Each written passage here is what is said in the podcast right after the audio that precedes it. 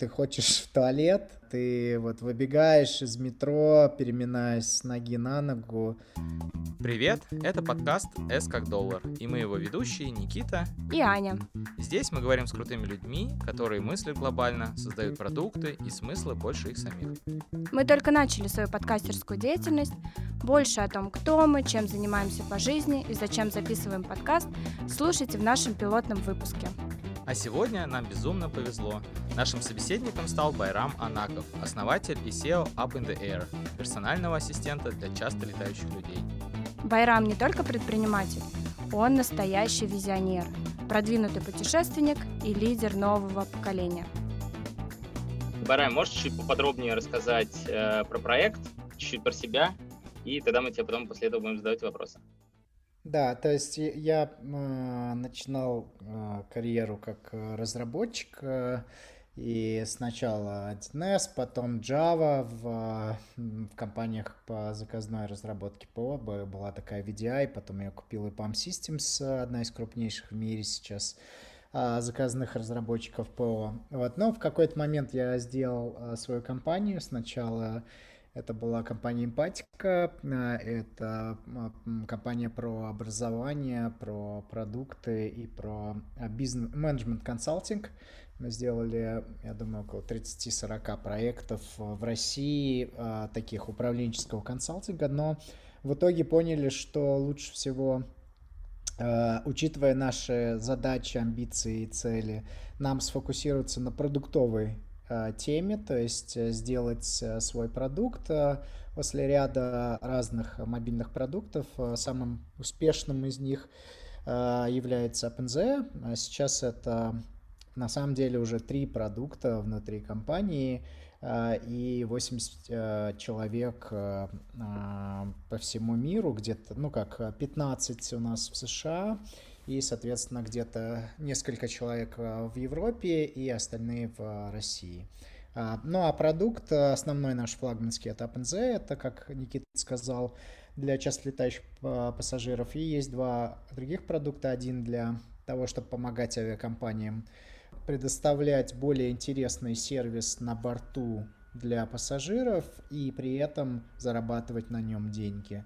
А второй — это скажем так, data science продукт, который помогает авиакомпаниям лучше оптимизировать расписание и маршрутную сеть на базе там, десятков миллионов а, путешествий, которые делаются а, комьюнити OpenZ. То есть все продукты, они вокруг а, авиации. А можно я задам вопрос? Мне интересно, как вообще родилась идея Up in the Air, и Сколько тебе лет было, когда эта идея пришла в голову? Мы начали мобильную разработку э, в России где-то в 2010 году. Это была очень забавная история, когда э, один из моих товарищей привел меня в секретный бар, был такой секрет бар за э, памятником Долгорукому, и а, мы что-то разговаривали с владельцем бара, он известный бармен в мире, а, и а, он мне стал показывать какое-то приложение водки Абсолют, которое помогало делать коктейли.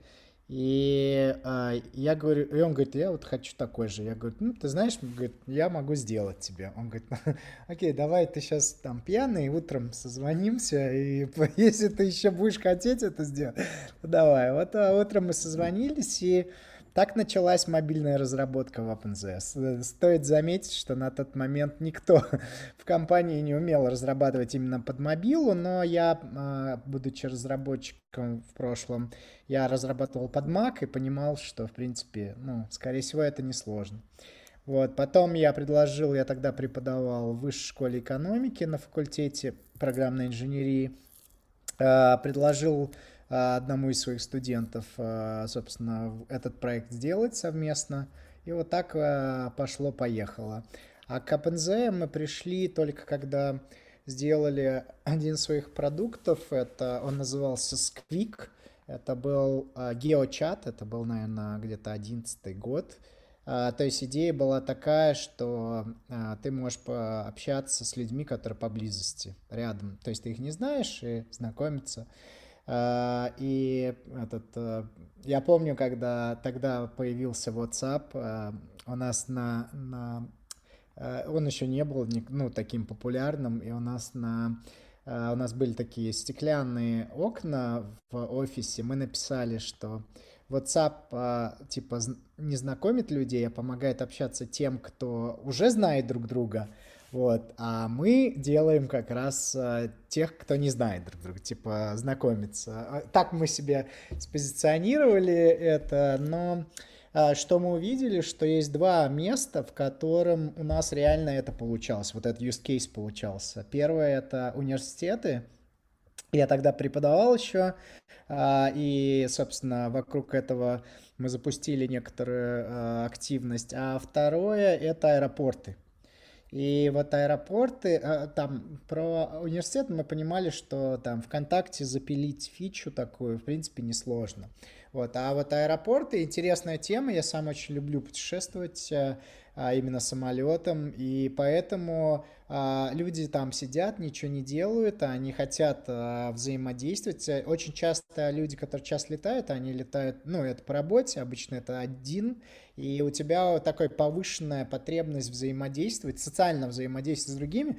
И вот, вот через это мы в итоге пришли к OpenZE, и, наверное, только где-то года три или четыре назад мы пришли на такой объем пользователей, когда вот этот use case а, социального взаимодействия стал работать. Вот как раз, я помню, я летел в Нью-Йорк из Сиэтла и увидел, что один из наших а, пользователей со мной на одном рейсе. Вот, и мы с ним познакомились, долго пообщались, а потом зашерили такси до Манхэттена, и, а, соответственно, а, там каждый сэкономил денег, и это вот примерно те use cases, которые вот когда уже набралась аудитория, стали работать. Сейчас я могу сказать, что до ковида, например, на каждом рейсе Люфтганзы есть хотя бы один наш пользователь. Вот, в США эта цифра тоже такая, э, э, примерно для major э, авиакомпаний. Поэтому, но наша задача, чтобы на каждом рейсе было хотя бы 7-10 человек. И вот это такой гол, такая простая метрика, которую мы хотим достичь. И вот из-за того, что мы хотели эту задачу, у нас появился второй проект, который, по сути, а, дает систему а, развлечения монетизации пассажиров в самолете, и мы его продаем авиакомпаниям, потому что мы поставили задачу,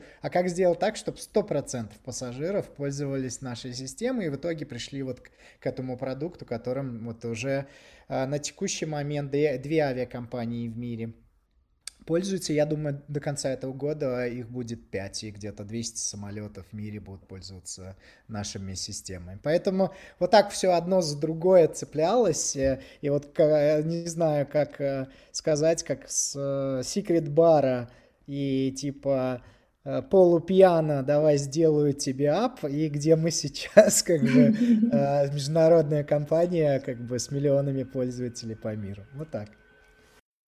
А мне в связи с этим интересно, как э, продукт-менеджеру, а, может быть, ты дашь какие-то рекомендации, как, э, как нужно, каким мышлением нужно обладать, чтобы не, не долбиться в какой-то определенный solution, да, вот у вас была первоначальная идея app для знакомств, а уметь вылавливать какие-то другие возможности и перестраиваться под них.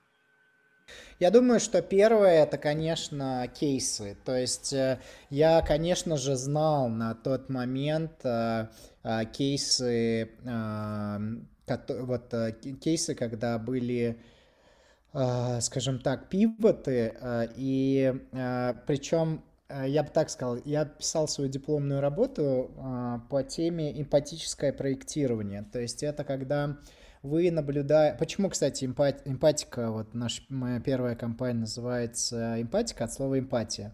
То идея эмпатического проектирования — это когда ты наблюдаешь за тем, как действительно пользуются твоим продуктом э, люди и адаптируешь его. Ну, там классические примеры — это когда один из японских, э, я не помню, какая это компания была, э, собственно, основатели этой компании, он когда был в США, он заметил, что в США у людей такие огромные джипы, но когда они ездят в, за продуктами, им приходится продукты класть на на сиденья и вот между сиденьями у них нету достаточного места, хотя джип это такая большая хрень.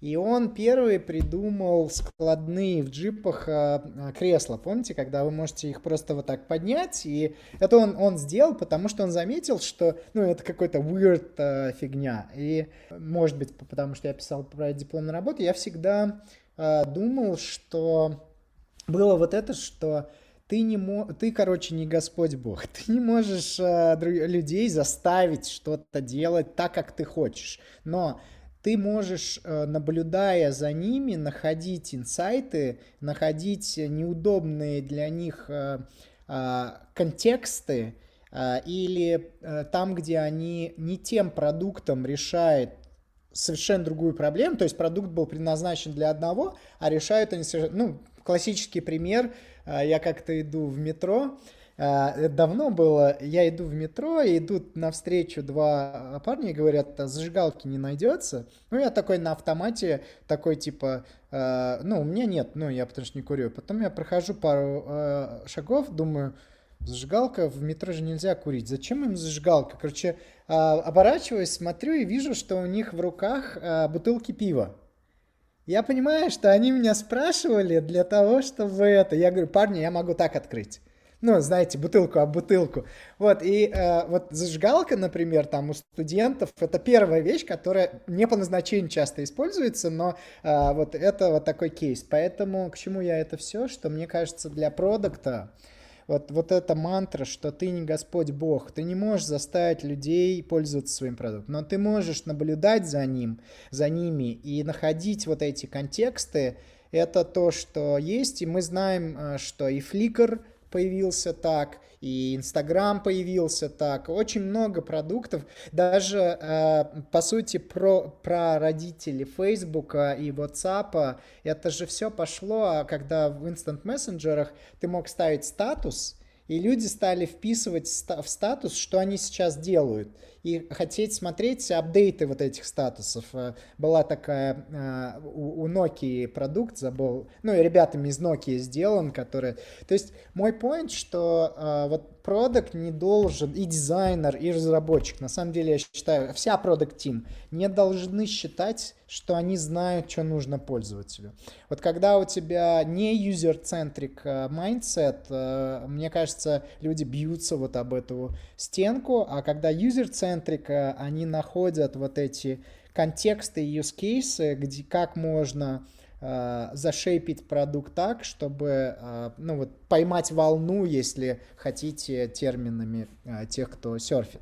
Продолжая этот вопрос, можешь рассказать, э, э, вот, тем не менее, как найти баланс? Потому что, ну, чаще всего, когда ты как делаешь какой-то поворот, у тебя первый проект, скорее всего, не будет правильно да, использоваться. Как вот понять, э, просто продукт еще не до конца готов или пора делать что-то что другое? Понял. Это очень хороший вопрос. Мне нравится, был в свое время такой мем, типа, называется там «Неопытный стартапер». Короче, там, ну, нарисован чувак, он копает э, землю, чтобы найти клад.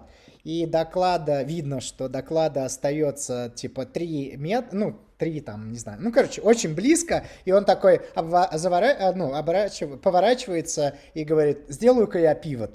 Ну, то есть, типа, что чуть-чуть не дошел. Вот, и на самом деле, как бы, это очень, теори... ну, очень философский вопрос, я не знаю, как на него ответить, я думаю, что это к сожалению, методологически я не знаю, как это делать. Это скорее совокупность э, удачи или то, что мы называем удачей, э, когда ты просто или интуиции. Но я не уверен, что есть э, э, есть хороший способ э, вот понять, что уже пора пивотить.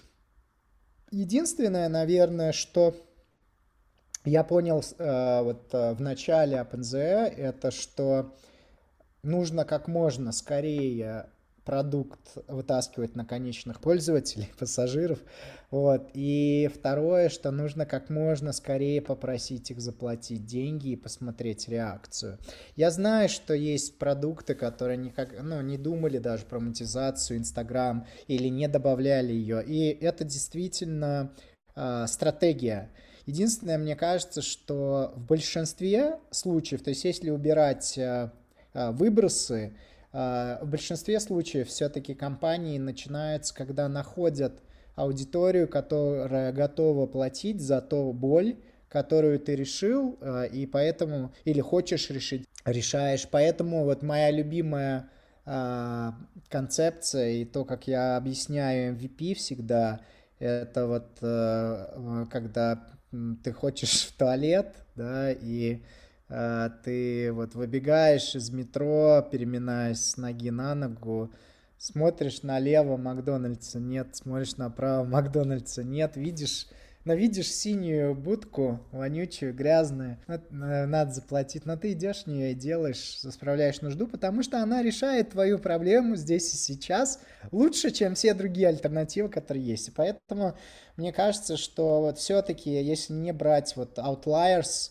а я считаю а, Facebook и Instagram больше аутлайерами, если брать вот основную когорту успешных продуктов, то эти продукты, они решают боль, за которую готовы платить. И поэтому э, мне кажется, что как можно скорее предложить заплатить, это хороший способ минимизировать или ускорить понимание того, что вот в текущем конфигурации никому не нужен а, этот продукт. Вот, наверное, как-то так.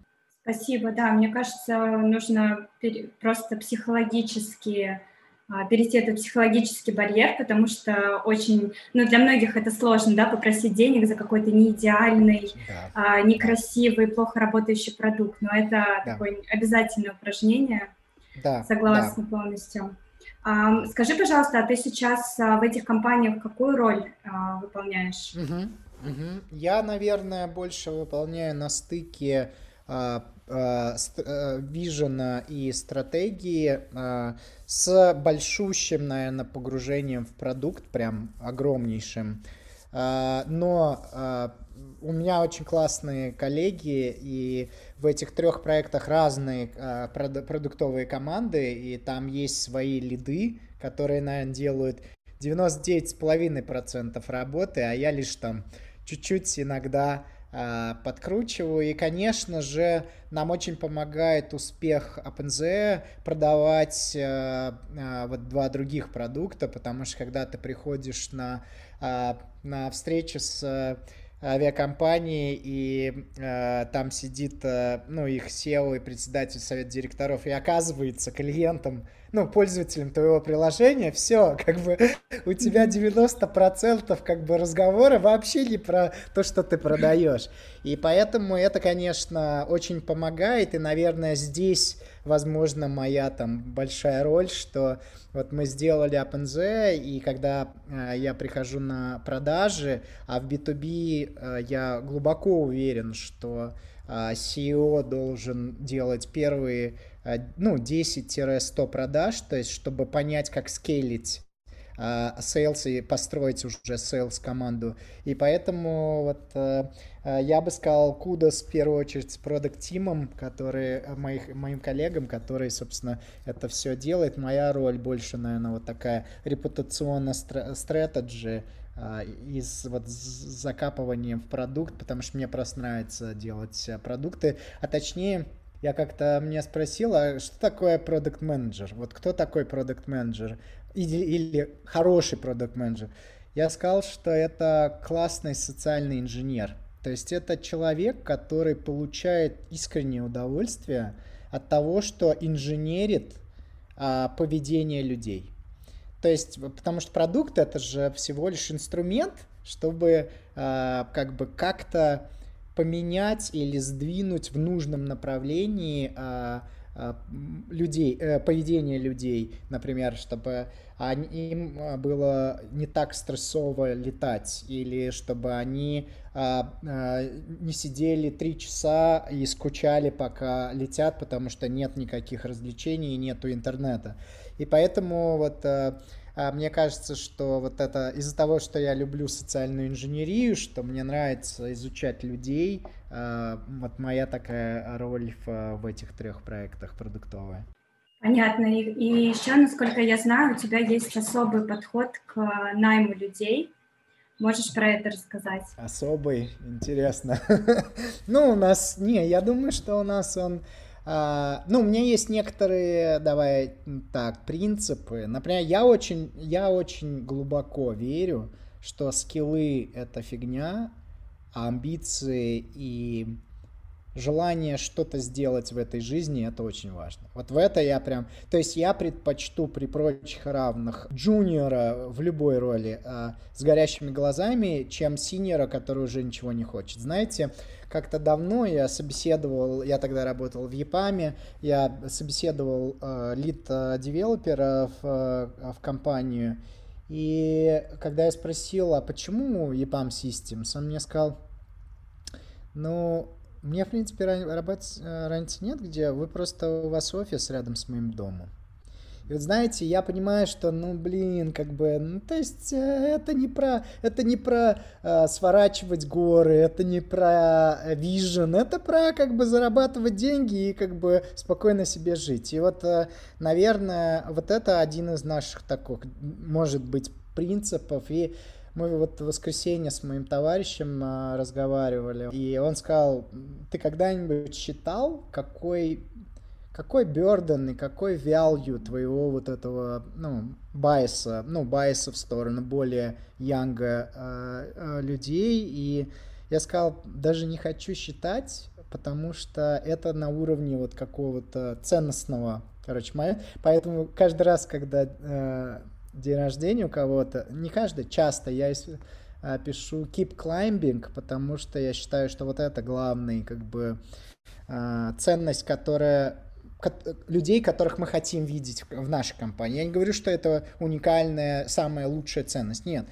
Но в нашей компании мы хотим видеть таких. Мы собираем, думаю я, что собираем в основном э, вот так, такой комьюнити людей. Ну и второе, что э, я очень не люблю стандартные вопросы на интервью. То есть, например, один из э, вопросов, который один из моих любимых, я говорю, ну там, э, фильм «Матрицу» смотрели, ну, народ уже начинает улыбаться в этот момент, как бы, говорит, ну да, я говорю, ну, представь, я Морфеус, вот, и у тебя, э, и у меня две таблетки, одна синяя, другая красная. Народ обычно начинает уже ржать, потому что им как бы уже, я говорю, ну вот, а, как бы красную возьмешь, а, будешь архитектором ПО, то есть а, будешь делать, а, будешь говорить, как делать. Вот, а синюю возьмешь, будешь продукт менеджером будешь говорить, что делать. Собственно, какую выберешь и почему. Мне очень интересно размышление, потому что в зависимости от а, позиции, роли, типа продуктовой команды, в которую мы а, хотим этого человека привлечь, мне, ну, мне важно размышление на, на эту, про это. И может быть, вот некоторые вопросы, они достаточно нестандартные. Один раз вообще было, знаете, есть э, там стандартная дилемма философская про а, как три моряка съели четвертого, э, чтобы выжить, да. А это реальная история, то есть в Британии кораблекрушение терпит э, корабль, а четыре моряка спасаются, долгое время без еды и практически без воды в открытом море, думают, что уже все, все, все как бы запасы закончились, ну и решили сделать жребий, кинуть жребий и съесть, э, ну и того, кто вытащит, скажем так, будет неудачен, Э, э, э, они съедят. Собственно, они его съели, и через два дня их спас какой-то корабль. Ну, и многие считают, что благодаря тому, что они бы умерли, эти два дня бы не прожили, если бы не съели. И вот, собственно, вы в, суду прися... в суде присяжных, как вы считаете, виноват, guilty или not guilty? И, конечно же, ну, нету правильного ответа, но когда человек про такие ситуации размышляет вслух, то очень много можно по крайней мере, я для себя вытаскиваю, про его ценности, про то, как он мыслит, а, как он взвешивает, насколько он занимает а, жесткую позицию, не жесткую. И тоже в зависимости от роли а, это может быть важно, потому что, например, часто в продукт менеджер роли человеку приходится говорить «нет» или занимать жесткую позицию, которая не будет устраивать всю, всю продукт, весь продукт тим. И он должен быть готов взять ответственность за неправильное решение, если оно в итоге окажется неправильным. И вот э, то, как люди размышляют про, например, эту ситуацию, мне э, дает э, клуз, и не знаю, задают ли на других э, э, интервью такие вопросы, потому что я не проходил интервью, наверное, лет 18 или 17, поэтому не могу ничего сказать. Э, вот, ну, наверное, вот такие штуки. Но главное это ценность, это вот э, темп прироста. Мне кажется, у стартапов это ключевой фактор это темп роста. И мне кажется, что у людей в стартапе это должен быть ключевой фактор. То, насколько ты быстро растешь над самим собой. И поэтому на All Hands у меня есть такой слайд, э, где я говорю, э, Байрам версии, ну, например, вот сейчас будет у нас в апреле All Hands. Э, это что прошлый такое? был All Hands это когда mm-hmm. вся, вся компания собирается, ну, в Zoom сейчас, потому что мы не можем собраться в офлайне, и а, мы делаем обзор, каждая продуктовая команда репортит, а, что они сделали за последние два месяца, а, и, соответственно, ей задают вопросы другие, а потом в конце я репорчу и отвечаю на анонимные и анонимные, на неанонимные и анонимные вопросы, которые интересуют наших коллег. И вот там а, есть моя часть, и есть обязательный слайд, называется Байрам версии два месяца назад, что изменилось. И я прям показываю вот э, там hard skills, там, что я сделал за два месяца, чему научился, что закодил или не закодил. Иногда там бывает пусто. Или и soft skills, например, какие книги я прочитал. Или... И это совсем не про бизнес, в смысле, ну, я не говорю, что я там, не знаю, сделал продажу нашего софта э, авиакомпании. Нет, там именно такие personal growth э, вещи. Я называю это release notes. Вот если бы ты себе по себе писал release notes к текущей версии себя. И вот это тоже, кстати, вопрос, который на интервью я задаю. Мне очень интересно, когда человек отвечает на... И, конечно, очень обидно становится, когда люди не находят, что сказать в этот пункт. И то есть вот я недавно собеседовал человека из одной из э, топовых наших э, технологических компаний в России, и он говорит, вот честно, мне вот стыдно, но я не могу ничего сказать. То есть я не могу сказать, да, я могу сказать, какие фичи, какие я запилил, но вот что я как бы приобрел новый скилл, и, наверное, говорит, поэтому я ищу сейчас другую работу, хочу уйти оттуда. Вот, вот такая как бы штука. А я, я хотел бы тут вот спросить, э, это очень интересная мысль по поводу горящих глаз, да, и вот развития. А, ты при этом, мне кажется, дважды связал это с возрастом, то есть, грубо говоря, джуниор с горящими глазами, да, и, собственно, взрослый, который уже ничего не хочет. У меня тут два вопроса. Первый, то есть, как бы, действительно ли ты считаешь, что с возрастом, как бы, это происходит? И второе, что нужно делать, э, на твой взгляд, для того, чтобы, как бы, с возрастом это не происходило? Понял. Не, во-первых, я ни разу не говорил, что это с возрастом. Я говорил позиции, я не говорил вообще про возраст. А, а, но а, я считаю, что если бы я говорил про возраст, то есть я готов связать с возрастом, но не с физическим. Я знаю миллион примеров, когда человек физически возраста одного, а вот по mindset у совершенно другого. И вот если мы говорим про mindset, то да, вот знаешь, есть э, в эпиграфе к э, книжке, по-моему, «Искусство управления мотоциклом», э, известный, да, «Искусство управления мотоциклом», есть классная фраза, что эксперт видит типа одну возможность, а новичок много. Вот как-то так она звучит. И вот мне вот этот mindset новичка, mindset молодого человека, он скорее, или ребенка даже, он скорее про mindset поиска и открытости к новому. И да, я, я скорее э, про mindset нового. И у нас есть э, сотрудники от 19 лет до 60 в компании.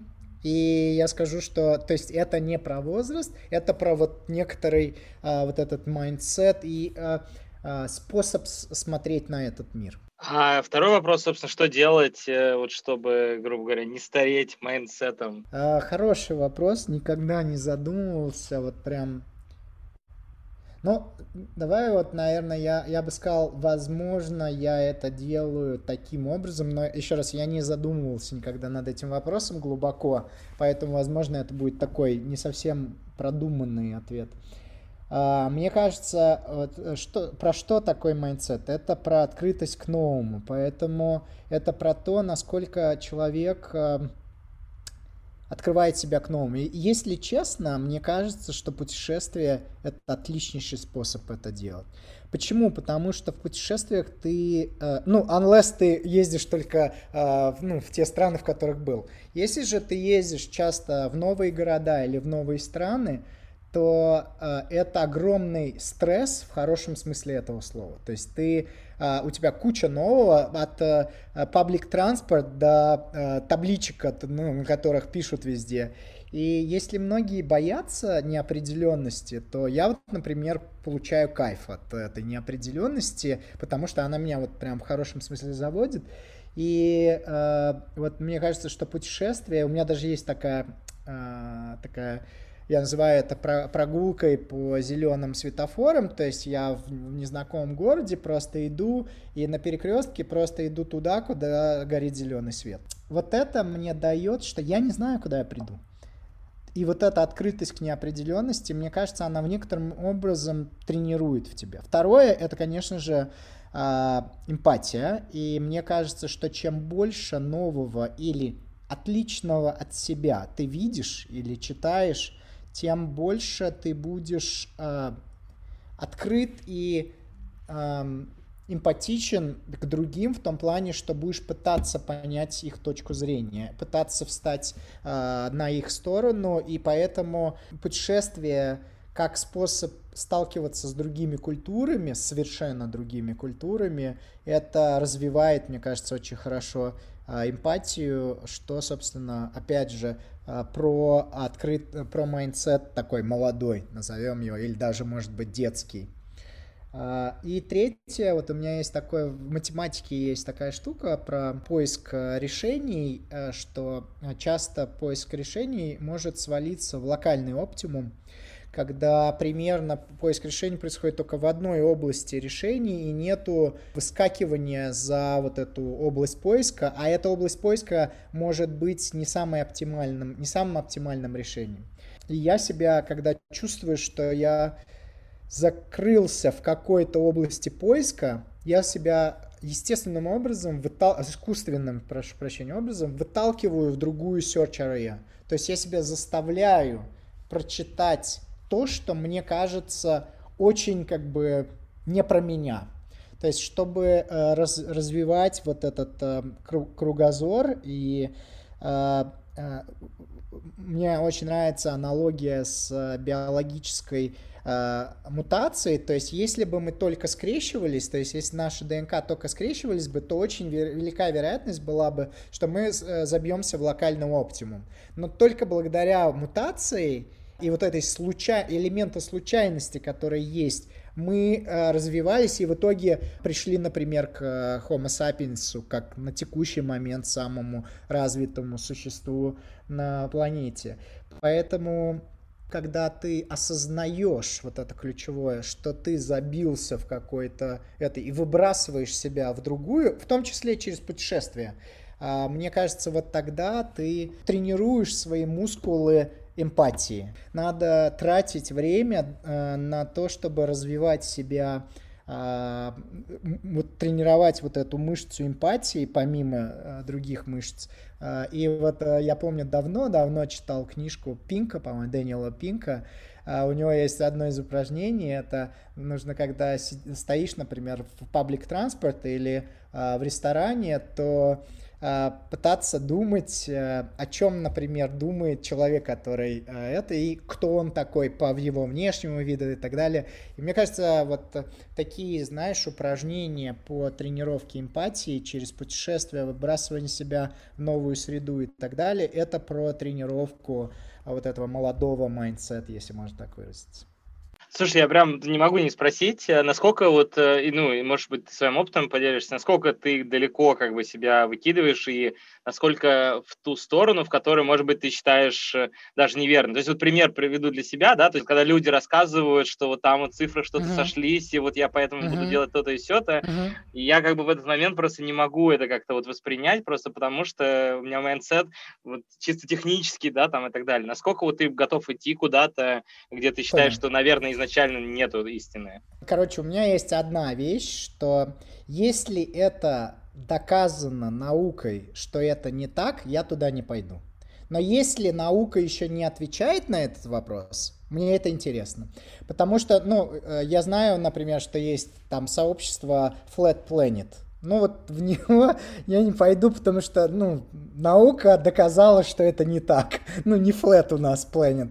А вот, например, есть э, метафизические некоторые вещи, которые я вполне допускаю. И потому что наука пока не опровергла. Пока, да? И вот это я могу. И есть такая классная книжка а, а, Стюарта Кауфмана. Он, по сути, примеряет а, религию и науку в некоторую ну, концепцию, которую он видит, потому что он считает, что они зря конфликтуют так друг с другом. Можно я еще добавлю сюда, э, когда мы говорим про mindset, и ты вначале сказал, что продукт менеджер не, ну, продукт team а, должны понимать, что мы не боги. А, вот мне кажется, закостенелость мозга, она случается ровно в, этом, в этот момент, mm-hmm. когда ты mm-hmm. думаешь, что ты такой да. уже крутой, ты уже все да. познал, ты уже знаешь да. ответы на все вопросы, и тебя уже ничего не может отделить. Да. Вот в этот да. момент ты должен просто остановиться и понять, что ты мертв и что да. тебе срочно нужно что-то с этим делать, выбрасывать да. себя. А мне такой вопрос, вот ты, ну, ты много путешествуешь, ты много рассказываешь, я понял, что одна из мотиваций это вот как бы, в принципе, да, смотреть разное и так далее. А можешь рассказать, почему вообще это происходит? Потому что, ну, то есть ты, ты как бы все знаешь, что ты много ездишь, есть ли какие-то другие причины? Воспринимаешь ли ты это как спорт? Или это история, как, знаешь, вот там посетить, поставить галочки везде понял, и так далее? Понял. Вот очень важный момент, это мне, конечно, очень везет, что у нас есть юзеры по всему миру. И честно, а, для меня эти... Э, знаешь, я когда-то читал такую работу по а, анализу социальной сети. То есть это когда ты рисуешь э, как бы графы а, э, связи между людьми, и, соответственно, э, что обычно, когда нарисуешь любой граф, ты увидишь, ты увидишь, что, в принципе, все люди эм, общаются и вертятся в одном некотором, э, ну, сегменте этой сети. И они в основном взаимодействуют внутри этого сегмента. Все, в принципе, э, на 80-85% взаимодействуют с одними и теми же людьми. И есть такие люди, такие, назовем их опылители – которые прыгают из этих субсегментов сети в разные а, субсе, из субсетей в разные субсети и опыляют их, кросс-опыляют идеями, мыслями, слухами, новыми продуктами, трендами. И вот я вот эту активность вижу вот так. То есть я например, прилетаю в Гонконг, до, до полета в Гонконг я смотрю Э, наших юзеров, э, которые power юзеры, то есть часто летают, э, которые в Гонконге. И пишу им письмо, говорю, я вот CEO, я буду в этом, давайте встретим. У меня нет никакой адженды, просто этот. И вы не представляете, с какими людьми ты встречаешь. Вот, например, Гонконг, просто я очень хорошо запомнил, там чувак, он был консьерж в Хилтоне. И он мне, он мне вообще сделал, мне кажется, всю поездку. То есть он мне сказал, куда мне пойти. Все, знаете, такие local places, которые... А мне Гонконг именно нравится вот этим перепадом э, такого, знаете, Нью-Йорка, и такого, знаете, Ханой. То есть вот это какая-то такая комбинация этого, или там э, какой-то village в Китае. Э, поэтому э, вот мне повезло, и я вот, вот эту э, частые путешествия вижу именно как вот такую, в этом я вижу основной value, что я кросс-опыляю и, и сам кросс-опыляюсь, потому что даже поговорив с человеком, который вертится в, не в, в каждый день, не в той среде, в которой ты вертишься каждый день, уже твой mindset расширяет, твой перспектив может расширить. И э, вот в этом плане мне очень нравится, знаете, там мы как-то заходим э, в какой-то спикизи бар, э, который какой-то самый известный в Сиэтле, э, и знакомимся с профессором из местного University of Washington, который занимается биоинформатикой. А я тогда как раз интересовался всем, что касается биоинформатики, и мы с ним очень круто разговорились. Он мне, а, а он зашел туда, он у него хобби фотограф, и он ходит, фоткает, и просто устал ходить, а, и э, решил присесть в бар. И вот э, ты никогда не знаешь, короче, какой будет вот этот серендипити, какой серендипити с тобой случится, который может тебя сильно э, опылить и расширить твои перспективы. Поэтому для меня это вот, в этом я вижу, это, если хочешь, это education. Если хочешь, это затраты или инвестиции в свой э, само, свое саморазвитие, вот, это, вот эти путешествия. Даже я приезжаю, к, вот у меня брат, один из братьев, он живет в Далласе, и, и у меня племянница, она, она выросла, ну, она с рождения в Штатах и мне с ней пообщаться или просто посидеть, понаблюдать, как в каких uh, онлайн-world они играют uh, и встречаются, и как они думают, uh, это уже меня там расширяет мои перспективы очень, очень сильно, потому что я не понимаю некоторые тренды, которые есть вот у тинейджеров, и она мне объясняет их uh, через свою призму. Uh, поэтому вот, наверное, это такой не спорт, а education. Вот так я бы назвал. А вы в компании уже уделяете э, внимание именно вот этому новому Gen Z, uh, потому что это же вот чуть-чуть, и они станут основной платежеспособной аудиторией, а вот как с ними работать, еще мало кто знает.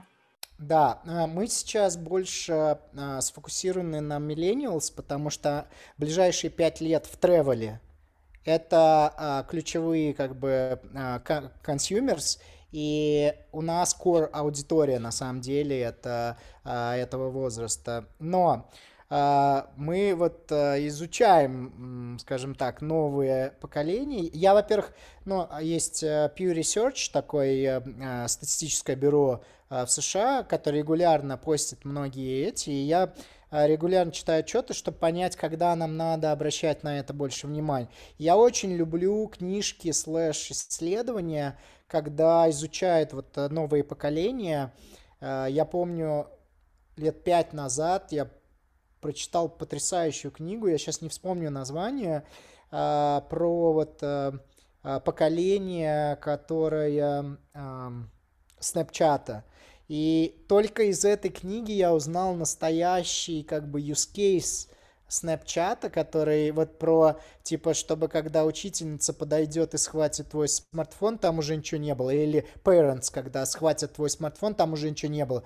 То есть э, вот, э, вот такие штуки эм, узнаешь из вот таких исслед... очень качественных исследований. Поэтому да, мы следим, но делаем ли, я бы сказал, что на текущий момент скорее нет, чем да. Пока. Я из такого исследования узнала, что и расстроилась, что наши дети будут жить с нами до седых волос, потому что мы уже такие осознанные и а, ну, э, мы, вот, э, наше поколение, растет поколением осознанных родителей, который, с которыми детям настолько классно, что и у них нет особой мотивации уже отселяться. Я вот смотрю на это чудо и думаю, о господи, когда же в, в Японии, ну, вы знаете, в Японии очень часто это uh, birthplace разных интересных течений. Uh, там есть uh, uh, вот такой термин для э, детей, которые не хотят покидать э, э, дом родителей,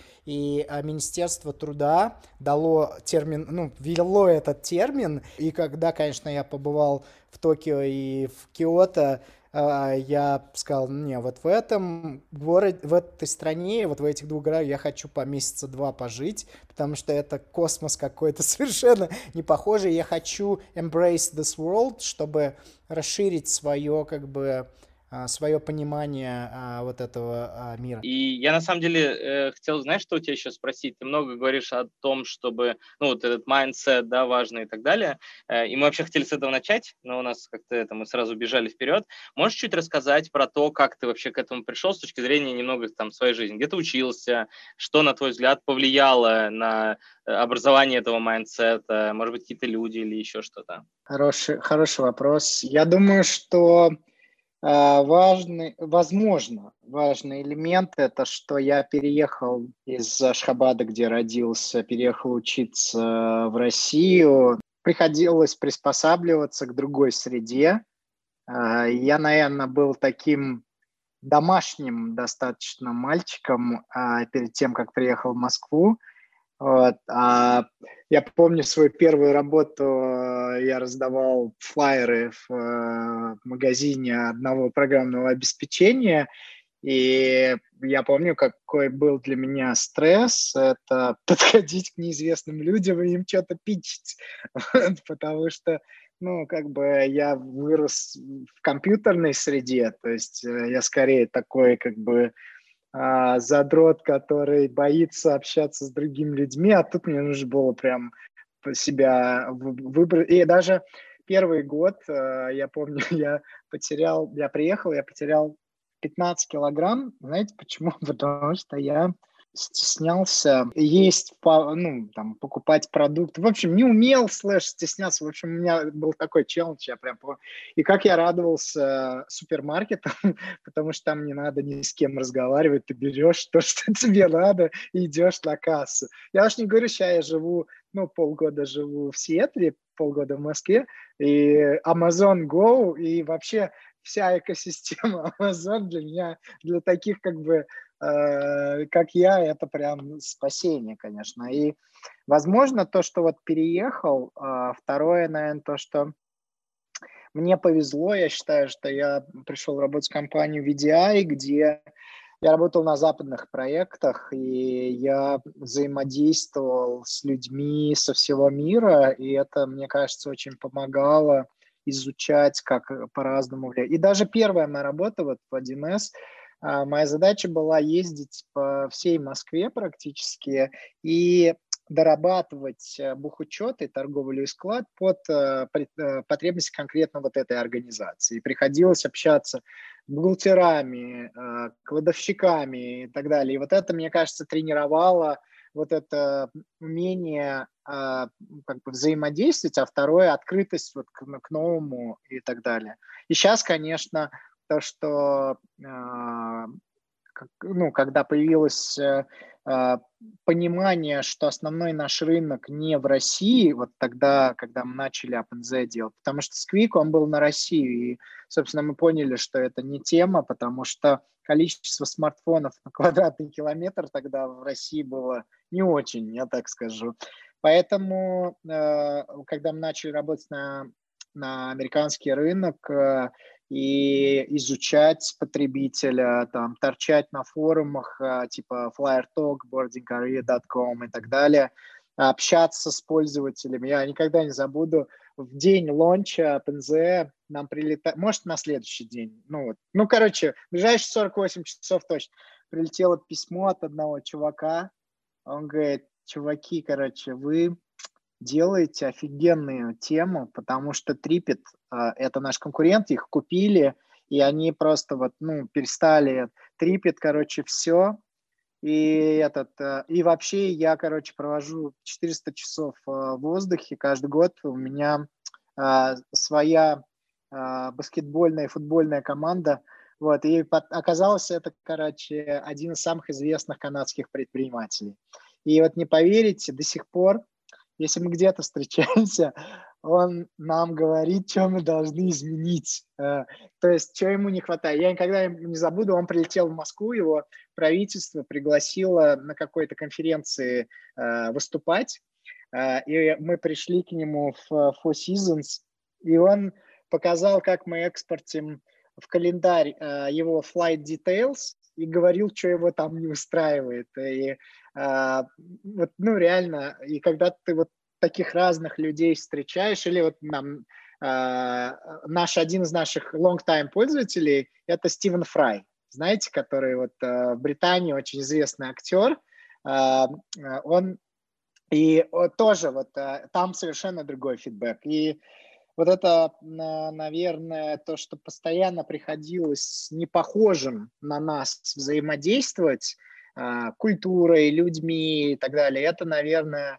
тренировала вот этот mindset. Ну, а по образованию, вот, э, я пер, первое образование это Бауманский, а, такое очень прикладное техническое образование, хотя я пришел на факультет, который на стыке финансов, у меня специализация это автоматизированные банковские системы, у нас были предметы и финанс, экономические, и ну, технические.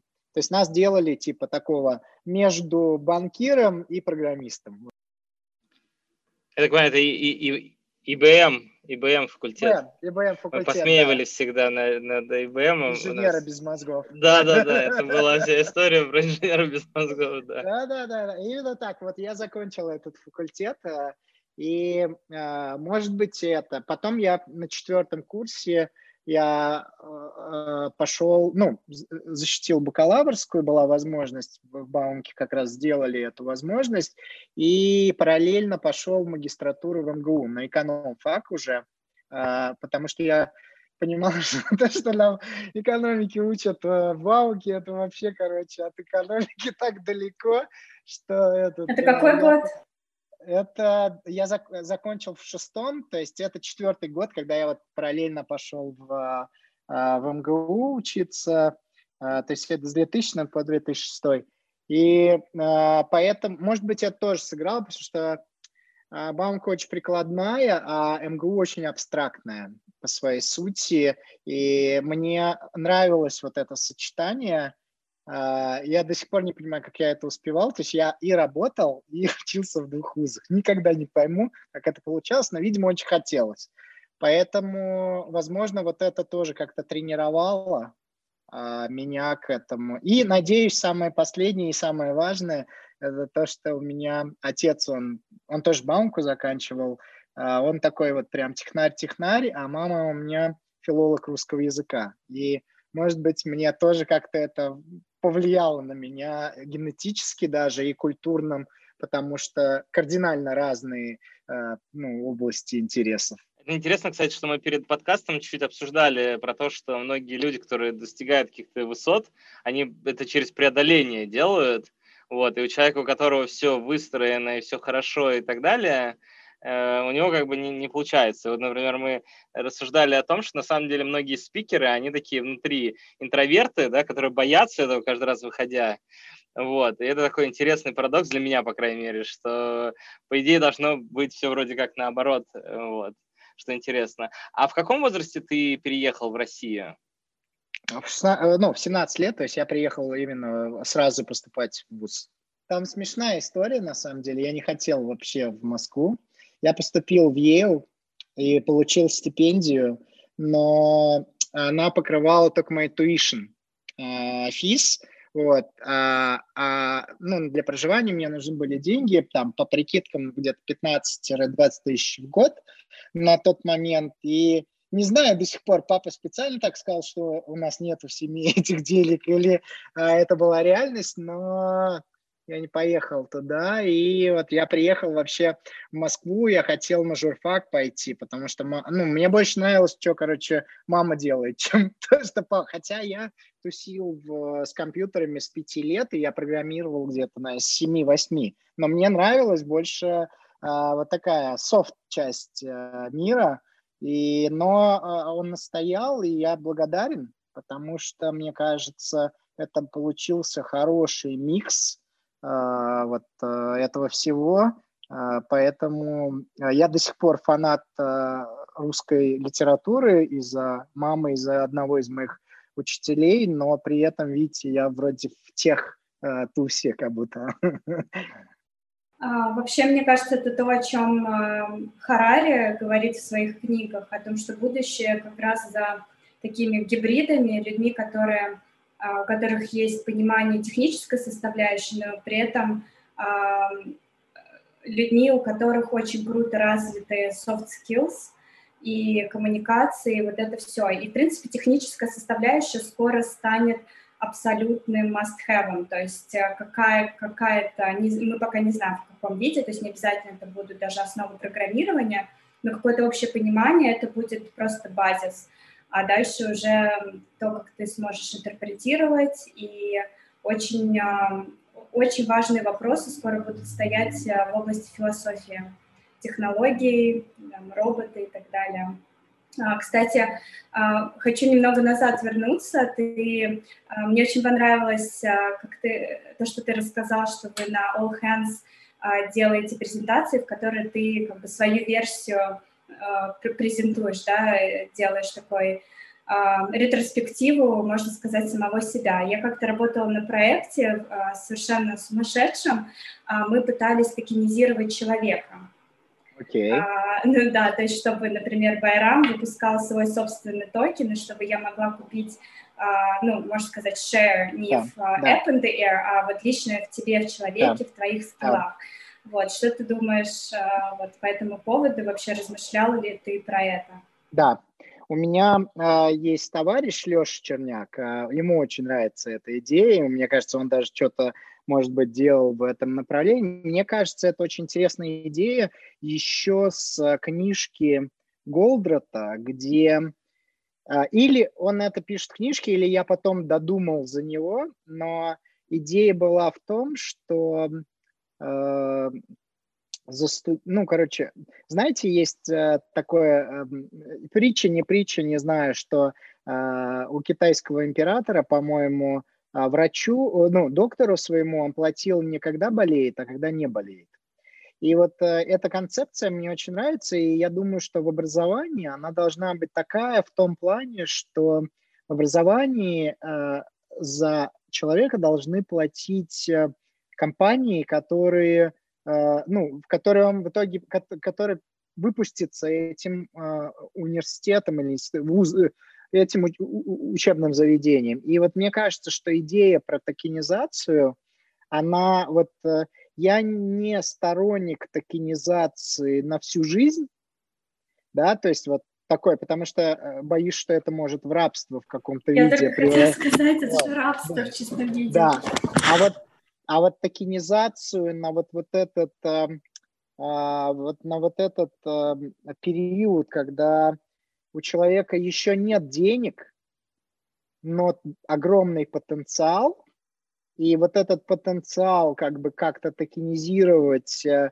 чтобы не стать заложником uh, uh, education loan на 15 лет своей последующей жизни, мне кажется, что вот, вот, вот там что-то интересное есть, поэтому вот в этой части мне токенизация ну, нравится как идея, и в ней что-то есть. И еще э, второй большой момент. Э, я очень боюсь э, рационализировать вещи, которые, если рационализируешь, то, мне кажется, они потеряют свою ценность.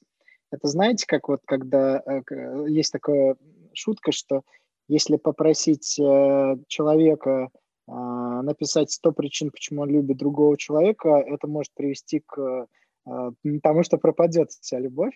А, в том плане, что мне кажется, какие-то вещи не надо рационализировать. И мой поинт к чему, что мне кажется, в каком-то виде токенизацию людей производят родители э, на своих детей. Ну, то есть они как бы эм, инвестируют себя в своих детей, и потом в какой-то момент получают, э, э, назовем это, дивиденды в широком, э, в кавычках, в том плане, что или в форме заботы, или в форме еще чего-то, неважно, в форме чего. Поэтому и вот не хотелось бы, чтобы родительскую любовь или а, любовь родственников, там, старших к младшим а, родственникам, а, мы превратили в такой э, на рельсы economy как бы положи, потому что мне кажется, что вот с такими вещами лучше ну, не делать этого. Да, раз мы зашли немножко на территорию тоже, которая у нас есть в списке про, э, про образование, ты в нескольких э, местах рассказывал про свою идею университета.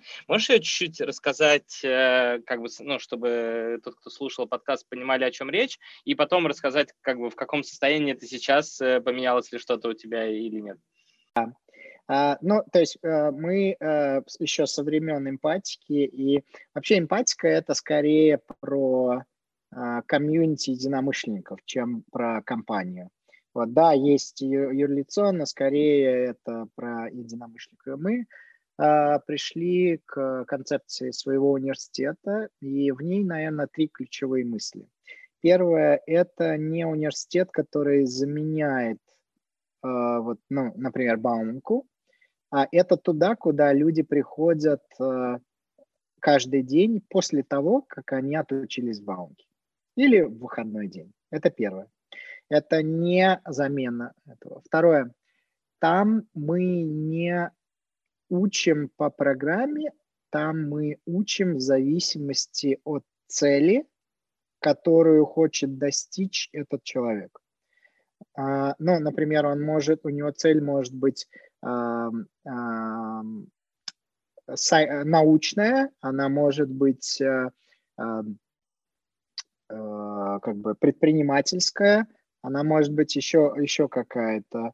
И э, вот программа подбирается индивидуально под или человека, или группу, потому что некоторые мы хотим, чтобы в итоге собирались в группы, но некоторые я хочу, чтобы имели возможность э, делать одни, потому что вот я, когда был в школе, очень мучился из-за того, что диалоги по английскому языку нужно было рассказывать э, с кем-то. Потом я договорился с учительницей, что я буду рассказывать сразу за обе стороны. Это было смешно, все называли это театр, но мне так было лучше всего, потому что мне не нужно было ни с кем ни о чем договариваться, я так быстрее все проходил. И э, я хочу, чтобы у людей была возможность, если они хотят, если они верят, сделать что-то ну, единолично. Э, и мы будем адаптировать программу под э, вот эти цели э, для этих индивидуумов или групп, чтобы они достигали этих целей. И, соответственно, третий э, элемент – это что в итоге эта э, модель, она должна быть больше, ближе к венчурному фонду, чем э, к классическому университету в том плане, что в обязательном порядке какая-то доля от успеха этих команд, она возвращается на оплату рабо, э, ну, работы или внимания а, тем преподавателям и назовем их так адвайзерам, которые будут вокруг этого университета. И сейчас я скажу честно, каждый раз, когда я встречаю какого-нибудь э, человека, который добился чего-то в своей области, я думаю, каким адвайзером и в какой части Empathica University он будет. То есть я себе сразу галочку ставлю – потому что я хочу как раз через наш network, э, network э, OpenZ и связанных компаний в итоге и формировать вот этот именно адвайзеров, те, которые не постоянно должны быть э, это. И, соответственно, понятно, что нужно денег обеспечить до того, как пойдут первые экзиты, чтобы возвращалось, чтобы... Это и вот как раз мой, моя, там, назовем так, материальная цель в, в группе проектов OpenZ связано с тем, чтобы заработать достаточно денег, чтобы вот обеспечить от 3 до 5 лет а, существования с очень хорошими зарплатами вот этого а, университета. А, вот примерно концепция университета такая. И по поводу прогресса, а, этим летом меня осенило, что я разделяю OpenZ и Empathic University. Но почему я это делаю? То есть почему я в голове себе рисовал барьер, э, линию демаркационную, что это две разные части моего будущего. То есть я часто говорил, например, что когда я закончу OpenZ, я начну Empathic University. Ну, типа, заработаю достаточно денег. Вот, и я подумал, что... А, было так, это вот, видимо, где-то там подсознание, и как-то у нас в, на неделе э, в компании что-то так получилось, было очень много образовательных активностей. У нас есть такой формат TechTalks. Любой сотрудник может предложить TechTalk на любую тему, и если набирает хотя бы 10 э, плюсиков э, пол, то он проводит этот TechTalk. И у нас так получилось, что за одну неделю было 3 или 4 TechTalk. То есть это очень много, это выбивает сильно из колеи. И я что-то пожаловался там в группу фаундеров, что типа, блин, что-то, ну, какой-то, ну, просто атас. И один из фаундеров говорит, Empathica University. Ну, то есть, типа, как, как в Empathica University, который вот мы а, думаем. И вот этот момент я подумал, а почему я разделяю? И я могу сказать, что вот сейчас а, с октября по декабрь мы провели эксперимент, суть которого это некоторые из идей слэш-механик, которые у меня э, вот, были в голове по поводу Empathic University, мы стали применять на Product Teams э, OpenZ. Вот, э, я стал смотреть на весь наш, на все наши три компании, как на Empathic University. То есть я перестал, короче, эти две вещи, э, это, да, не все элементы есть, сразу говорю. Нету, ну, например, офис hours провожу я. Ну, то есть, знаете, да, там у профессора бы, вот э, каждые две недели с Product Team я сажусь, и они мне, короче, рассказывают все свои проблемы, я им задаю вопросы, они мне задают вопросы, и у нас вот такой, как бы, э, этот есть э, session. То есть какие-то еще аспекты вот мы не реализовали. Есть адвайзеры, то есть фаундеры приотачены к продукт-тимам, и они как бы их адвайзят э, э, там и читают, полностью участвуют в жизни этой, этого продукт-тима. Соответственно, вот мы элементы начинаем реализовывать. Зачем? Потому что я понял, что, возможно, эмпатика University равно или тождественно OpenZE, ну, группа компаний OpenZE, и наоборот. И не надо эти вещи разделять, вот, и э, чтобы не откладывать свое, как бы, свою энергию, которая туда это, э, в долгий ящик, а начать ее сейчас уже MVP делать, если хотите, вот на по-живому, что называется. Э, вот, поэтому такой прогресс so far. Когда сможет кто-то не из компании, на твой взгляд, э, участвовать в этом процессе? Если бы не было ковида, мы думали летом 20-го это попробовать. А, может быть, Никита, ты знаешь, что мы осенне-зимний сезон мы снимаем какой-нибудь дом не в Москве, ну, вот, например, в Барселоне мы это делали, и команды могут летать туда, или с командой, или семьей, вот семьями много. И э, пока здесь холодно и грязно, вот, я сейчас в Москве просто до субботы, э, чтобы можно было вот быть там, где тепло и все улыбаются, короче. И э, вот мы хотели в 20-м в Португалии снять э, дом, потому что в Испании мы уже пожили, хватит. Э, мы, по сути, совокупно, получается, э, почти три года подряд снимали дома вот на сезон. И я тогда подумал, а почему бы не взять э, какие-то внешние команды, ну, одну или две, и привести их. Э, это я потом узнал, что примерно такой формат делают ребята, которые сделали Фло, э, они делают э, на Кипр, по-моему, привозят. Э, и я узнал, что это, ну, это такая нормальная тема, э, и поэтому мы хотели, не получилось, но мы это сделаем обязательно.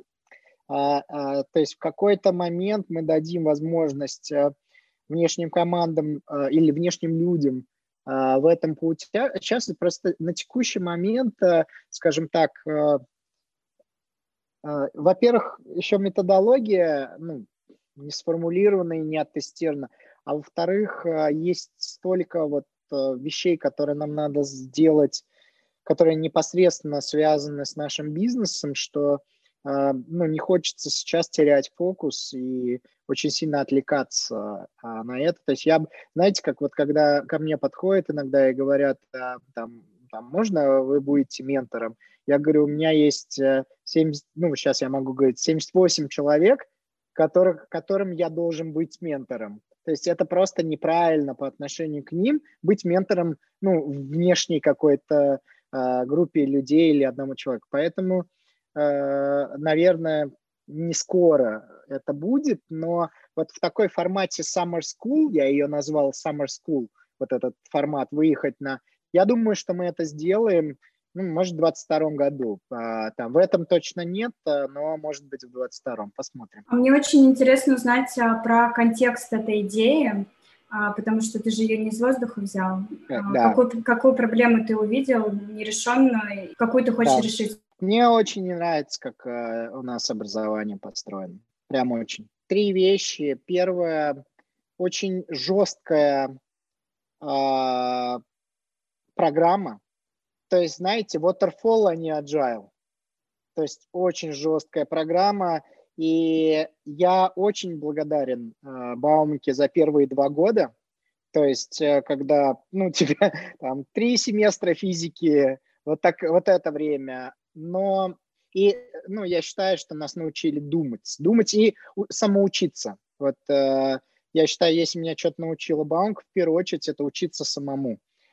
Но потом, мне кажется, вот э, предметы, которые мы приходи, проходили, это вообще такой был оторванная от реальности часто вещь. Ну, а, я никогда не забуду, там, э, Никита наверняка знает, э, на девятом этаже главного здания, когда ты булевую алгебру делаешь на, схем, ну, на, схема, на таких аппаратах, где ты схемотехнику, по сути, а, делаешь, ну и как бы ты понимаешь, что ты просто занимаешься какой-то ерундой, а, и, наверное, есть какой-то импакт на твое развитие, но эмоциональный импакт такой негативный, что, но потому что это стоит в, в специальности 08 какая-то номер точка 3 нашего прескуранта, Э, этой специальности по Минобразования, и мы должны этот зачет или экзамен сдать. Вот,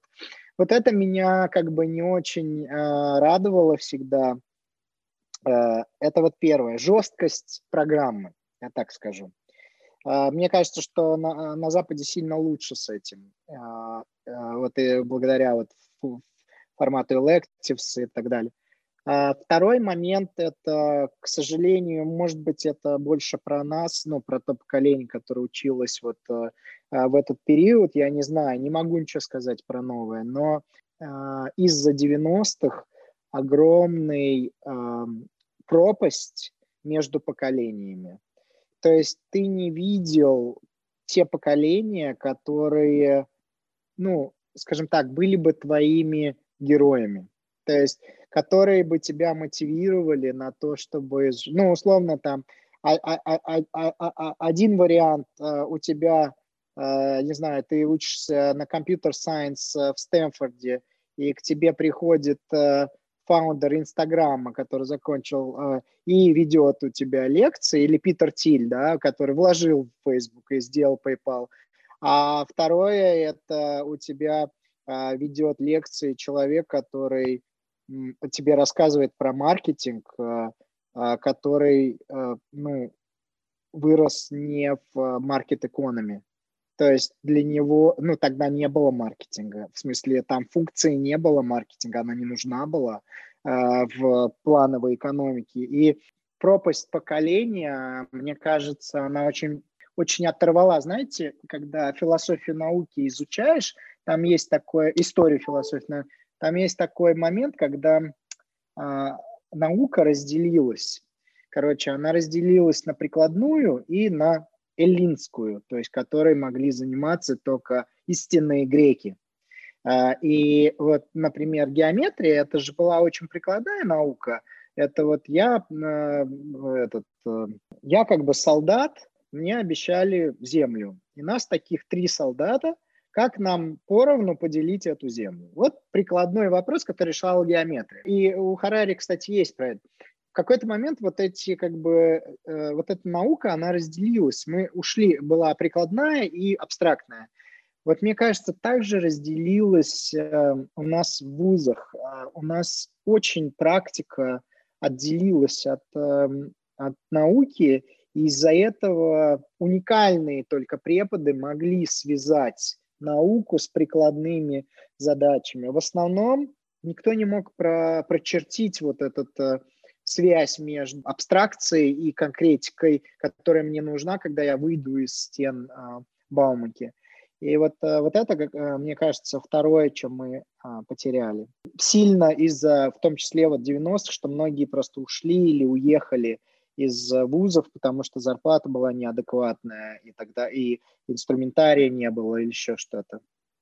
И а, третье, конечно, а, point, а, что я всегда ну, неровно дышал к образованию и а, замечал, что оно очень часто не engaging. Но каждый почти человек может вспомнить того уникального учителя, который реально любовь просто взрастил в тебе к его предмету. И вот э, я очень хочу, чтобы э, в университете были люди, которые очень любят свое дело, потому и умеют про него э, увлекательно рассказывать. И вот, э, вот это третий аспект, который надо будет сделать, надо будет убедиться, что он есть, потому что это супер важно. А какими проектами ты вдохновляешься? Ну, например, есть Минерва School. Да, я, я сразу скажу, я очень мало знаю, э, просто потому что пока я прицельно не изучал, потому что я как бы не стал... Но э, из того, что мне попадает на, на радар, э, это мне очень нравится такое, такое есть учреждение – Санта-Фе Институт. Оно мне нравится междисциплинарностью, что там собрали, короче, лучших, лучшие умы из э, разных абсолютно научных сфер и дали им прикладные социально значимые задачи и сказали, давайте решайте их. Вот, то есть там э, Нобелевские лауреаты по физике, например, и там, а, литераторы. В общем, и они вместе изучают и решают. Но она очень, скорее, научного да, уклона, в том плане, что она не про обучение студентов, она скорее про а, postgraduate. Но там ключевой point междисциплинарность. Вот эта часть мне очень интересна из этого учреждения. Очень интересный концепт про обучение. Есть такой автор Минцберг в области менеджмента, и у него есть классная книжка, называется «Нам нужны управленцы, а не выпускники MBA». Вот он, а, излагает э, концепцию MBA-программы, и она очень интересная концепция, мне очень понравилась, и такая, мне кажется, холистичная. Она, то есть она такая whole, э, холистичная. Но опять, я очень мало знаю э, про это. Я, конечно, вот еще э, важно сказать, что я фанат всего, что связано с MIT-шным э, проектом, ну, Старлога и все, что из этого в итоге выросло. То есть идея вот в такой форме учить э, детей программировать и ну, вот, создавать миры, вот это мне очень нравится. Я даже в вышке сделал курс, помню, по Starlog для тех, кто не умеет программировать как раз, э, и где-то человек 20-25 я вот э, кубиками учил программировать, мы получали дикое удовольствие, а, все про это, а от этого, поэтому тоже интересно. А можешь рассказать больше для слушателей, что за проект? Он, правда, очень интересный. Да, в общем, был такой э, дяденька, его зовут Сеймур Паперт. Он, короче, был про а, обучение, про новые подходы к обучению. У него была концепция, как обучать э, программированию. Э, она была под впечатлением работы Пиаже про как люди учатся и так, как, или как дети учатся, я сейчас точно не помню. И, в общем, его вижен был такой. он хотел, чтобы программирование это была а, дисциплина, которая а, учит в каждой школе США. Вот такой у него вижен, или мира даже.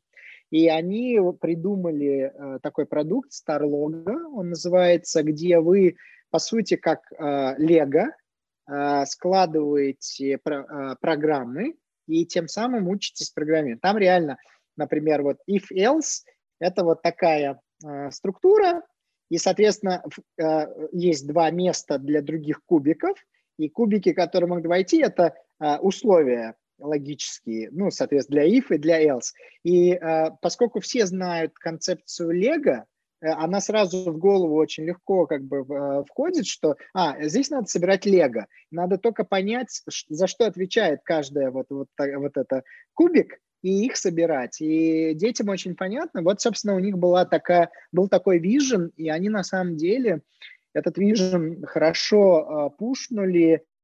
И э, я сейчас не скажу, что в каждой школе э, США по Старлога учат программе, но в очень большом количестве школ очень, ну, дети учатся программировать на вот таком классном и увлекательном этом, программном обеспечении. Да, я хотел еще, знаешь, э, мы, на самом деле, у нас как бы концепция подкаста, которая еще определяется, но тем не менее, она как бы в сторону э, успешных людей и людей с энергией, людей, которые пытаются что-то делать глобальное, это для нас важно, да, не, не локальные какие-то проекты.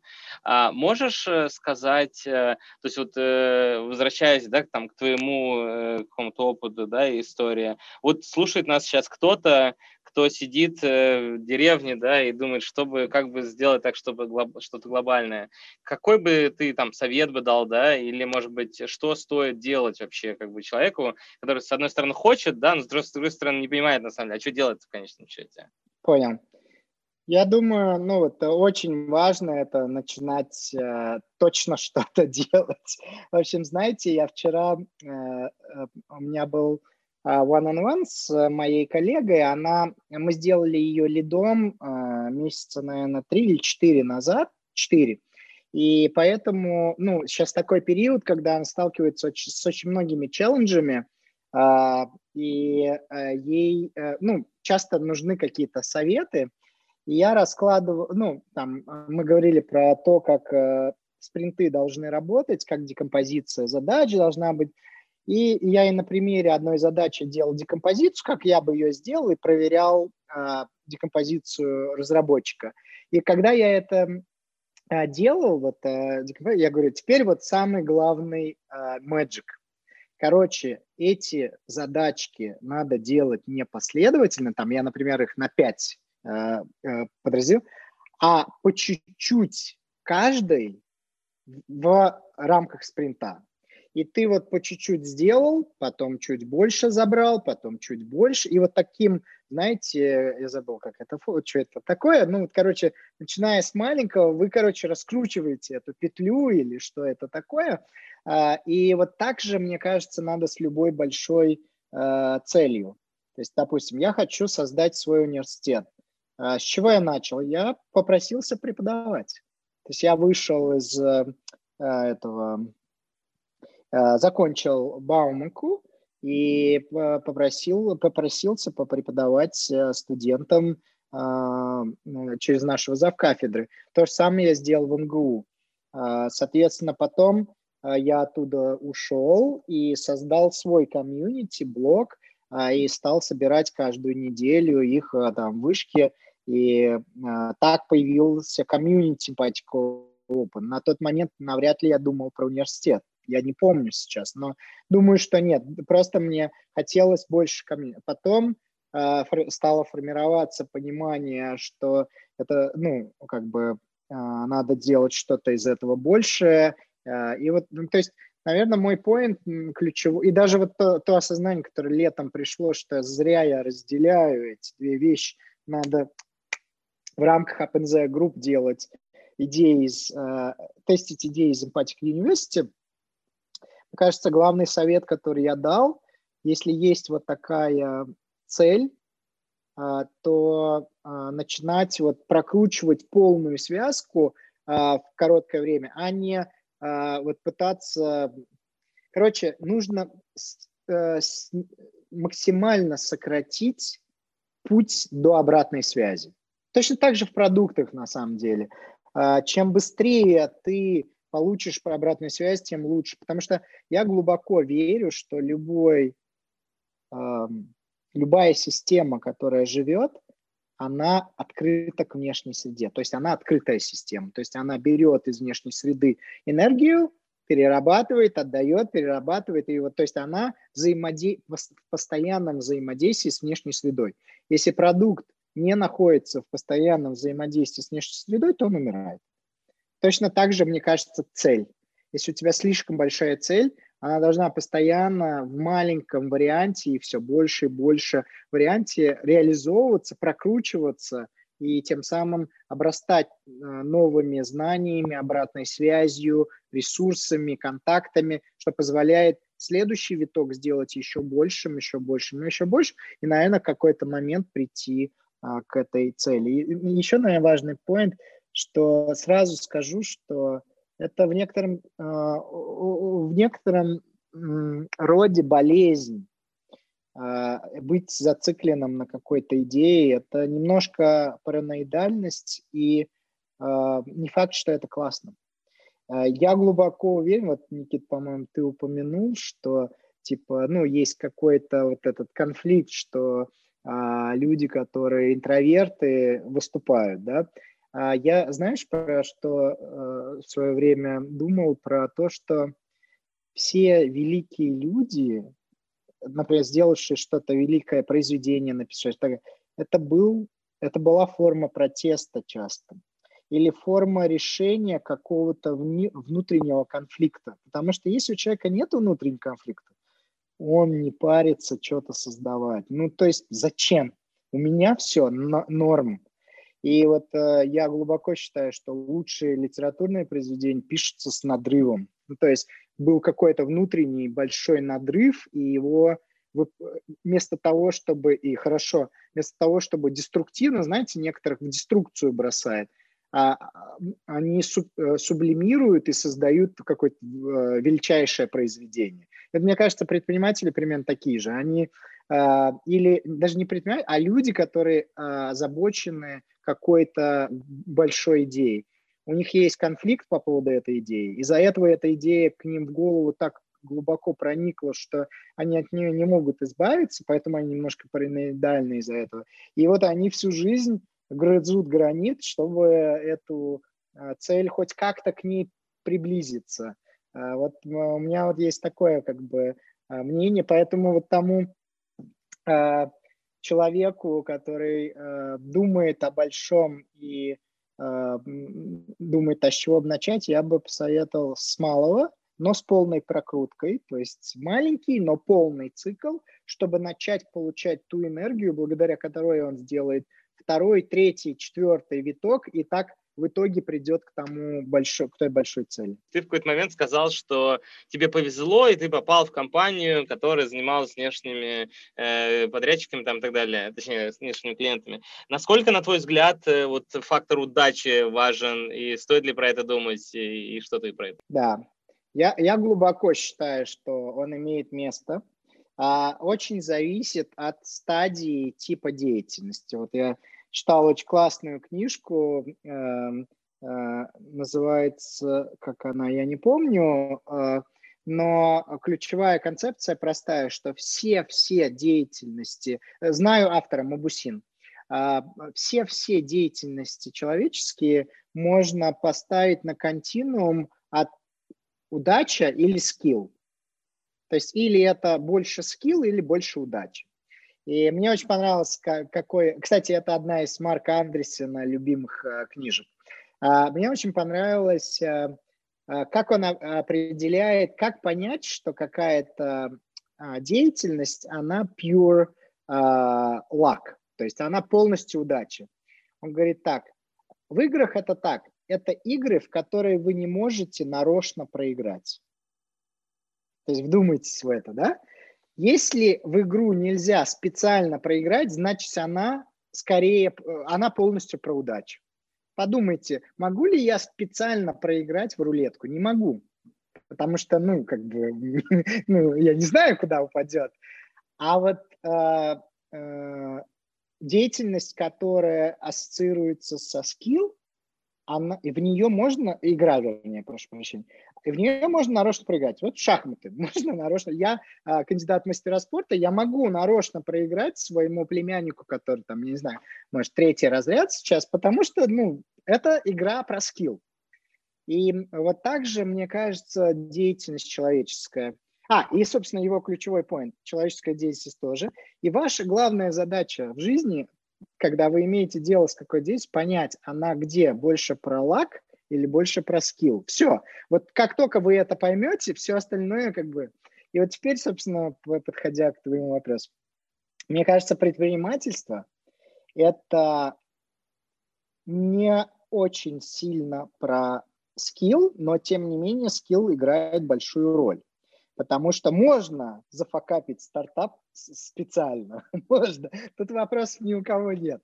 Но она точно не полностью скилл, потому что э, это мы вот спорили с моей э, подругой из...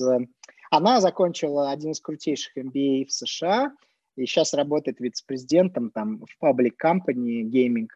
И мы с ней спорили вот э, в прошлый раз, когда встречались в Сиэтле. Э, мой поинт такой, смотрите, тут очень важно как бы проследить вот эту странную логику. Короче, если бы стартапы это был скилл, ну, новые бизнесы, это был pure skill, то тогда мы бы во времени видели снижение количества неуспешных стартапов как доли от э, всех создаваемых, правильно? Потому что если скилл, то каждое новое поколение, благодаря на, ну, накапливаемым знаниям, оно бы этот. И в итоге мы бы пришли к тому, что стартапы не создавались бы. Почему? Потому что там не было бы никакого, никакой неопределенности, а значит, в нее бы это не было бы так выгодно с точки зрения инвестиций. То есть это было бы как гособлигации. И поэтому никому бы не было бы выгодно вкладывать деньги в эту а, фигню. Поэтому я считаю, что стартапы это не про скилл. Ну, ей, конечно, было тяжело, потому что, ну, она MBA закончила. Вся концепция MBA, она говорит противоположное. Она говорит, что мы вас научим делать э, бизнес с высокой э, точкой, то есть что бизнес – это высокая доля скилла. Поэтому где именно в этой точке это находится, создание компании, я не знаю, но а, мне кажется, что наша как бы вот наша важная а, задача в жизни не обманывать себя, что это скилл, pure skill. Пока наблюдение не, а, ну, которое мы видим в мире статистик, она не удовлетворяет условию, что это pure skill. Пока. Может быть, оно поменяется в будущем, может, нужны прорывы типа ньютоновских законов и так далее. И тут надо просто подождать, а, наверное, а, время. Ну вот а, примерно так, поэтому я считаю, что удача – это важный элемент. Единственное, его нельзя, понятно, спрогнозировать, э, нельзя предопределить, повысить вероятность – но важно осознавать, что он есть, и не убивать себя, когда ты все сделал по скиллу, а все равно не получилось. Потому что это просто потому, что есть вот эта э, э, доля удачи. Но потом мы с ней, кстати, в споре с Адой пришли к мысли, что, может быть, мы удачей называем все то, что не могли, не можем пока объяснить в форме скилла. Знаете, как на днях я вот э, а, написал в, э, в Фейсбуке, что знание, которое не может быть записано и передано, называют искусством. Вот, то есть, э, и что, может, мы удачей называем просто, ну, знаете, как э, аборигены, чтобы обогнать время, ну, у них не было концепции времени, но была концепция австралийская, была концепция восход, закат, ну, потому что они ориентировались на это. И знаете, когда они спешили, что они делали? Они ломали ветки у деревьев, чтобы тень падала по-другому, и тогда как бы, ну, значит, еще другое время, понимаете, да, потому что они по тени определяют.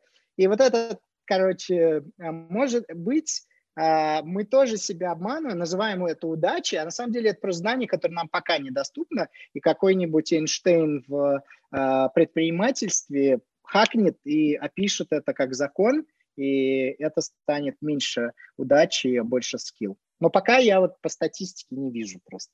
Мне кажется, здесь еще важно подумать про то, насколько хорошо мы сейчас анализируем ошибки неудавшихся стартапов. И, с этим, мне кажется, все очень плохо.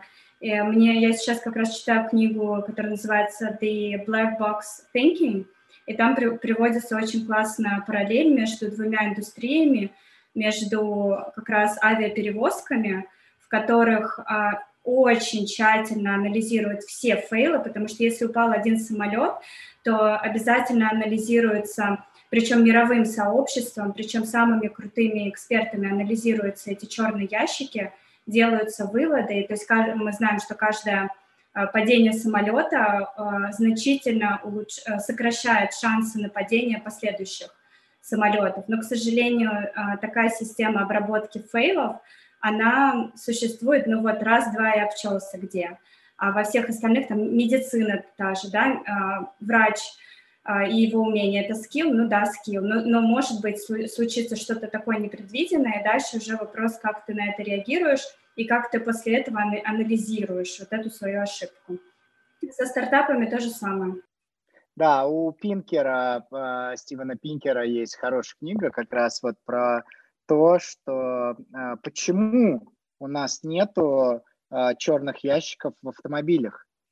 То есть они доказали свою эффективность на, а, если посмотреть death rate а, на самолетах, почему их не ставят на... Это же так просто. То есть э, это вот э, уже есть кейс, нужно просто сделать. Да, на самом деле, подходя уже, наверное, к концу, э, собственно, интервью, э, у нас тоже есть э, раздел. Ты, наверное, сегодня сказал, я думаю, раз 30 как минимум слово «книга».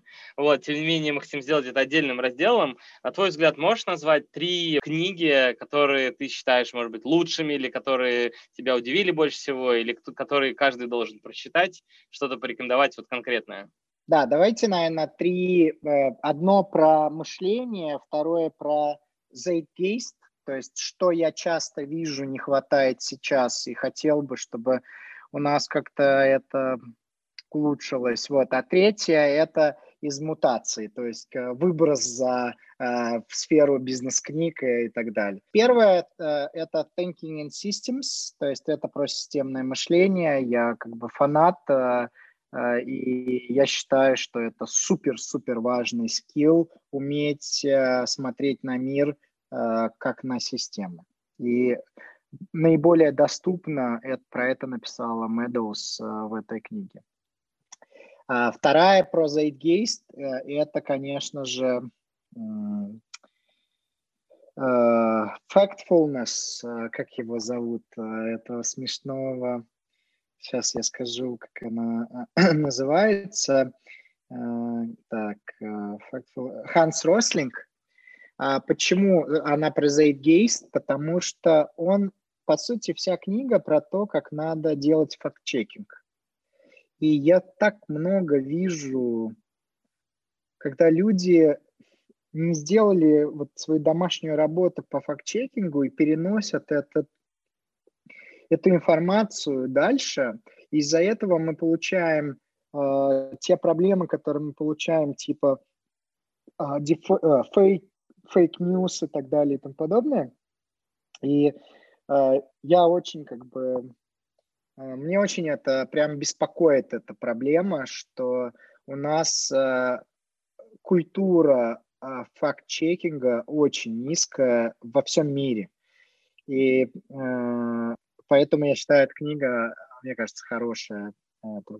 Вот. И, соответственно, с точки зрения выброса такой мутации, я бы сказал, Коль, э, Ник, ты, ты задал вопрос про человека, вот, э, который сидит и думает, что бы сделать. Э, есть такая книга Мартин Иден, и она для меня про вот это. Вообще для меня весь Лондон – про сильный дух, про, про, про силу человеческого духа и желания, и цель, полагаю, да, там концовка не очень, но вот основная мысль и основная нить, которая Мартина Идани, э, это мое, одно из моих любимых, э, самых любимых произведений, как раз потому, что она про силу духа. И я э, надеюсь, что вот э, если найдется время прочитать, можно увидеть, как э, считается, что это Лонгда биография, автобиография Лондона. Не совсем, но есть много э, такого близкого к его, потому что я читал его биографию, э, и э, мне кажется, что очень э, полезно будет любому человеку э, прочитать, который хочет вот что-то сделать большое, прочитать ее как э, хороший способ э, понять, как это может быть. Э, и загореться, возможно, даже этой, этой целью и мотивацией. Спасибо большое. Спасибо вам. Я забыл одну важную вещь. Я обычно, когда провожу лекции, я в конце лекции прошу слушателей, если понравилось, то сделать donation в любой фонд на любую сумму. Выберите сами, какой это будет фонд, выберите сами, какая это будет э, э, сумма. И просто сделайте это, потому что это доброе дело, и это меня как бы мотивирует э, еще больше э, делиться своими знаниями и опытом, чтобы вы донейтили и делали еще больше э, добрых дел, поэтому это такая некоторая форма для меня э, мотивации. Можно потом просто в Facebook мне прислать э, что был за фонд, э, и мне будет очень приятно. Еще раз говорю, это меня подстегивает в следующий раз, когда бывает возможность поделиться знаниями, делать это, потому что я знаю, что в итоге будет еще такой ripple эффект от того, что это, э, я это сделаю. Друзья, нам очень нужна ваша поддержка. Подписывайтесь на наш подкаст, оставляйте свои комментарии и рекомендуйте его своим друзьям. Это позволит нам создавать еще более крутой контент, который будет полезен большему количеству людей. Все активные ссылки и книги, о которых мы сегодня говорили, мы оставим в описании к этому эпизоду. До встречи в новом выпуске.